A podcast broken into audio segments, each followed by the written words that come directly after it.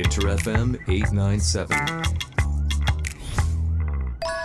LA Magazine. 日本の皆さんこんばんは。備え紅葉です。こんばんは D です。こんばんは旅人ひろしです。LA マガジン毎週金曜深夜1時半からお届けしています。LA の今をジャンルレスで現地からお届けする番組です。あのさまあはい。引き続きね、うん。今週も D スタから、はい、はい。そうですね。お届けですね、うん。このラブホー D スタから。はい。これするんやけど俺すっげえ思い出したのがさ、うん。D スタに来たらうん。俺クラフトコーラを飲んでみたい。っあていうのを確かそう。出た。D のこだわりの。はあれは常備ストックは引き続い。き。在庫切れました。在庫切れている。飲みすぎて。あれね一日三杯とか飲んでたんですよ僕。そんなに？どどれぐらいの大きさなの？普通の？ペットボトルぐらい？あのね一本うん、うん、これぐらいなんですよ。500ってえ五百もないんじゃないかなその元となるやつが。でそれをうん。えっと炭酸で割るんですけど。はいはいはい。大体この500がえっと三四回でなくなるんですね。はいはいはいはいはい。だから一日で一本ぐらいなくなるんですよ。うんうんうんうんでえっと9本ぐらい買ってたんですけど、うんうんうんうん。うんその連日で飲んでる？そうですね。だからまあ1週間ちょいでなくなっちゃうっていうのが今うん。悩みなんですけど、まあね。うん。これでもそれをうん、今の話でいくと大体4500ぐらいを3回飲んでるってことだよね1 1日日3回ぐらいいけますね。約まあ。1.5飲んでんじゃん。それ一日の水分補給ほとんどコーラだね。ううんんそうですね。うんでもあれでしょスパイスとかがついてるあのねはい、やつだから。スパイシーで,、うん。でそのあの甘味料とかもちょっとこう、うん。ナチュラルなもの、うん砂糖が入ってないんであんまり、うんうんうんうんうん。まあよしとして。うんいやいやいいんじゃなうん。いいいんじゃない？なんか体温かくなりそうやしそうですよね。そっか。いやないのか。ねえ。それね楽しみだったねか。あちょっと次までにあの、うん。入荷しておきます、うんうん。はい。ぜひぜひ。まあいいのよ。だって俺はね、うん。まあ、今後もねうん。この D スタでうんうん。この LA マガジンをね、うんうんそう作る時は、うんうんうん。来れるからいいんやけど、うんうん。あれでしょ？今回でそうなんですよ。日本さよなら会なんでしょあそうなんですよだから次回来る時にはねうん。そうですね、また楽しみが一つできたというところでね。うん、次回はもう違うのにハマってるよ、ね、かもしれない絶対に違う。クラフトクラフトなんとかに。そうそうそう。クラフトオレンジジュースかもしれないですね。そう。だって車だって変える必要ないのに変えちゃうんだから。ね変えちゃったからね。う。ん。そうね。絶対変わってると。そう思ね。うん。それはありえますね。うん。そうということで。まあ約1ヶ月ぐらい、そうですね。うんうん。今回日本に滞滞在して、はい。うん。でしたね。できる限りの満満喫は？そうですね、うん。もうちょっと2年ぶりの2年半ぶりぐらいの日本だったんで今回は。だからまあねほんといろんなことをやってきたわけですけども。まあ。できたわけですけど どういうことやねん。もう毎日ねうん。こうありとあらゆることやってきたような気もしますけども、うんうんうん。まあ、本当にね今回はいろんな方ともお会いして、うん。こう2人ともお会いしてね本当充実してましたね。うーん。そうかそうか、じゃあこれやったよランキング、うん、うん、これやったよランキングで言うとね僕はね東京都をうん初めてあの車で運転したんですよレンタカーして。ああはいはいはいはいこうねこうちょっと免許も更新したしどんなもんかなと思ってはい運転したんですけど今までこう電車でうんとかうん。あのバスでとか移動することはあったんだけども、うん。あとタクシーでってことはあったんですけど自分の意思でこう運転していくってことがなかったんうんで、全く違う視点でこう東京をこう改めて、あのドライブしてみるって機会があったんですけど、うん本当に東京ってね場所場所でこう色が違うなってところをこう実感しながら本当にそのドライブ体験は最高に楽しかったですね。うん。おどどの辺をドライブしたんですか？まああのそれ首都高あ首都にガンガン乗高のったんですか？あそもそもは僕あの三島あうん。の静岡県の三島から車を借りて、そこから富士山に行って、はい。で富士山からあのー高速を乗ってから東京都に入って、あの八王子通ってみはいたいな感じでやってきたんですけどだからまあその八王子ぐらいからこうずーっとこう乗ってってであの大崎のあたりで降りてから そんな細かいのいらないからいろいろね そこからもう自由気ままにこう運転してうん。っていうのをしてみたんですけどまあ本当にねあー日本の運転ちょっと難しいなと思いながらね。あ難しいですか？うん。まあ、そういうねちょっとドライブ体験は面白かったですかね。うん。うん難しいのはあれ？あなんかハンドル側とか例えば車線側とか。そうです。標識とかも多いし。標識も多いしであのルールも細かいし。まあそうですね。まああの赤信号食らいましたからね僕ね。ああの切符切られちゃいましたけど。はい。まあ、それは大阪で切られちゃったんですけど。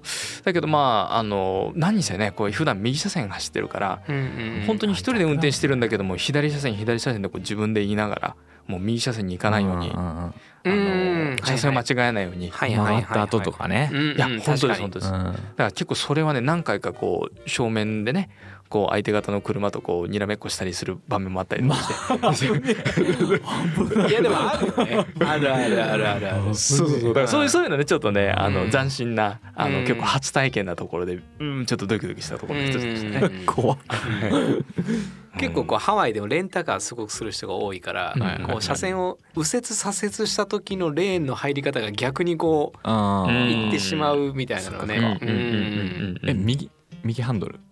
そうです。右ハンドル。あ右ハンドル。はい。右ハンドルです。うん。まあそれはねちょっとと斬新ではあったんですけど、うん。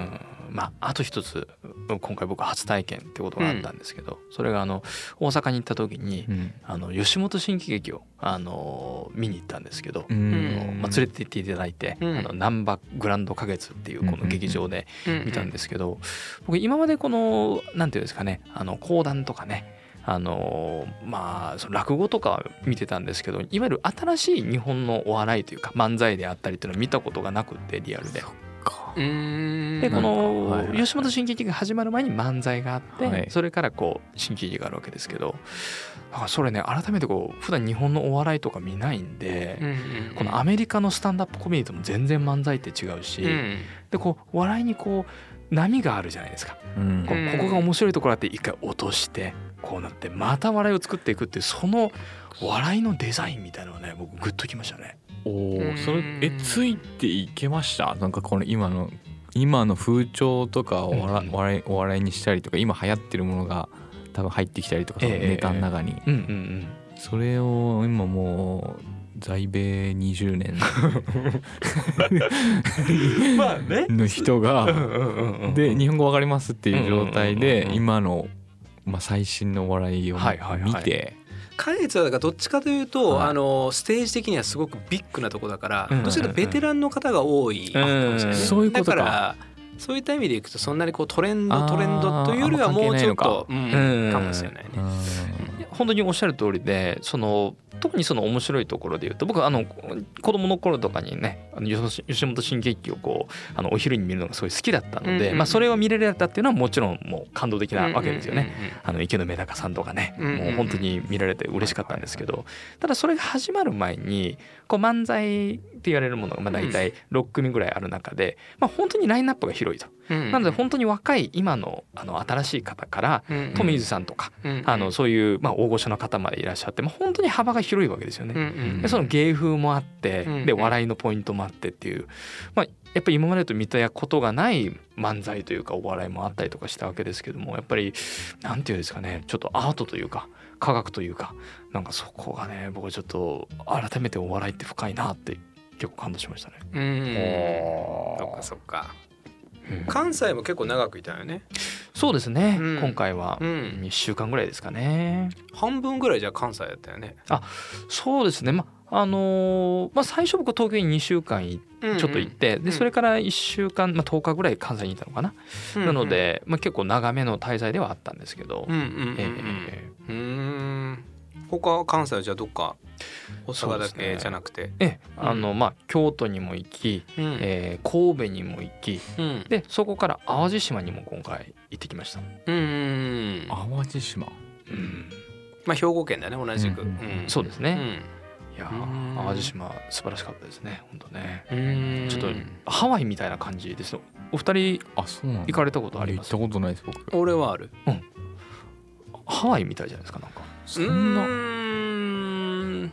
だからまあ見てるポイントなのかなって気がする。だからあのやっぱり内海だからハワイみたいな波はあまあそうですね。波は違いますよね、うんうんないから、うん。そこまで俺はハワイだなっていう思うことはないけど、ただあのなんていうかないい具合にこうなんていうかポップアップっぽいショップっていうかね、急にこうその可愛いうんお店とかね、うん。なんかフォトジェニックな場所ありますみたいなこともあったりとか、でも自然もあるしみたいな。ね、そうですね、うん。山の上からこう見た時の景色なんかっていうのも、神戸にこんなに近いのに、まあ、本当になんていうか大自然があるっていうのも素敵だなとう思いましたね。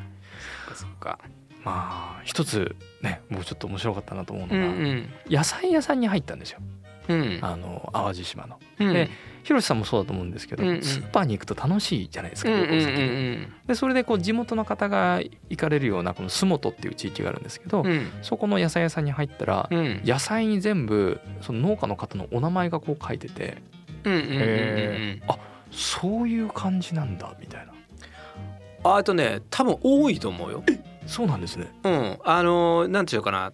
例えばその日本あの道の駅って言われるような場所だったりとか、はいはいはい。そういったところとかってそのなんとかさんの、うん、何々みたいな感じでへえこうその名前が出てたりとかすることは今多いかもしれない。あそうなんですね、いやー僕お名前がねこううん。値風値段となんかねせ何いつに作りましたっていう横にこう名前があるっていうのがすごい新鮮で、うんうんうんわそういう感じなんだと思って、うんうん結構多いんじゃないかな多分。あそういった場所には。じゃあちょっと趣変えてさ、はい。その滞在中に食べたご飯。はいはいはい。でこれうまかったなで言うと、うーん。もうこれうまかったなで言うと、うん、やっぱりうなぎですかねあーうなぎ？うなぎね。はい。ほう。今旬時期的あにそうか。そう旬なんですね。多分うまいらしいですよ今。へえうん。そうなんですね。まあそのアメリカだとねやっぱり中国産の冷凍したうなぎしか入ってこないからおーほうほうほう。日本産のうんうん。やっぱりこの串を刺してうんうんうん。焼いてうんうんうんっていうのをその場でやってくれるうなぎをこうじーっとこう待ってうんうん。こう30分後ぐらいにこう出てきていただくっていうなんかそのプロセスも含めうんてうん。こううなぎ食べるっていいなって。いう感じでしたね。なんかさずーっと感想が側しかないんやけどもうちょっと主観的な話でいいよ、うん、そんなにあのだ遠いところから言わなくていいよ、ふわふわしてね。うん。この米とね。うん、なんていうんですかね。それはどどこで食べたの？僕結構ねあっちこっち行くたびに食べてるんですよ。あじゃあうなぎは結構今回食べる機会多かったねそうですね。うん。そっかそっかそっか。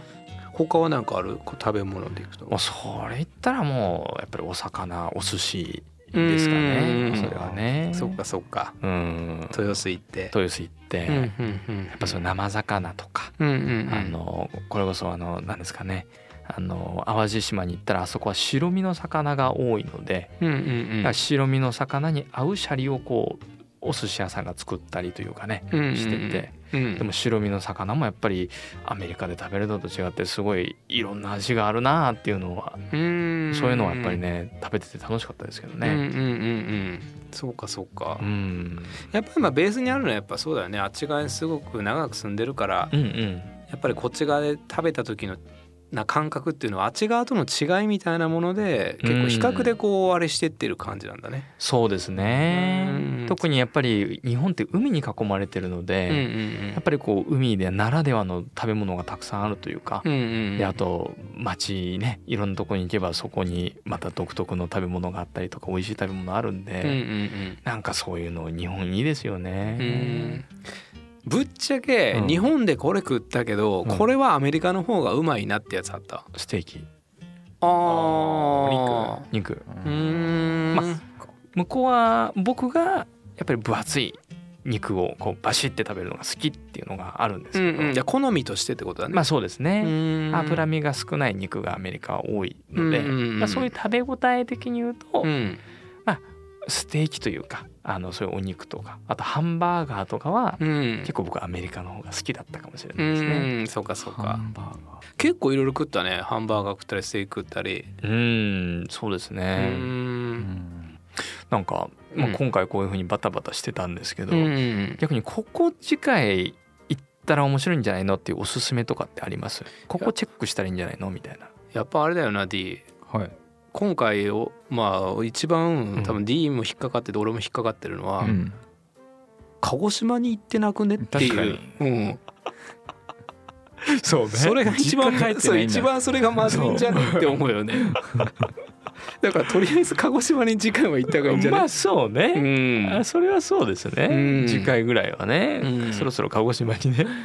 今回だからは半分どどんぐらい？8割ぐらい仕事のそうですね。絡みで帰ってきてるからっていうのも。うんうんうんあるんですか？確かに確かに。そう。うん。まあねちょっと2年半ぐらいいないとやっぱりやらないといけないことってやっぱ溜まっちゃうんでうんっていうのはあったわけですけどね。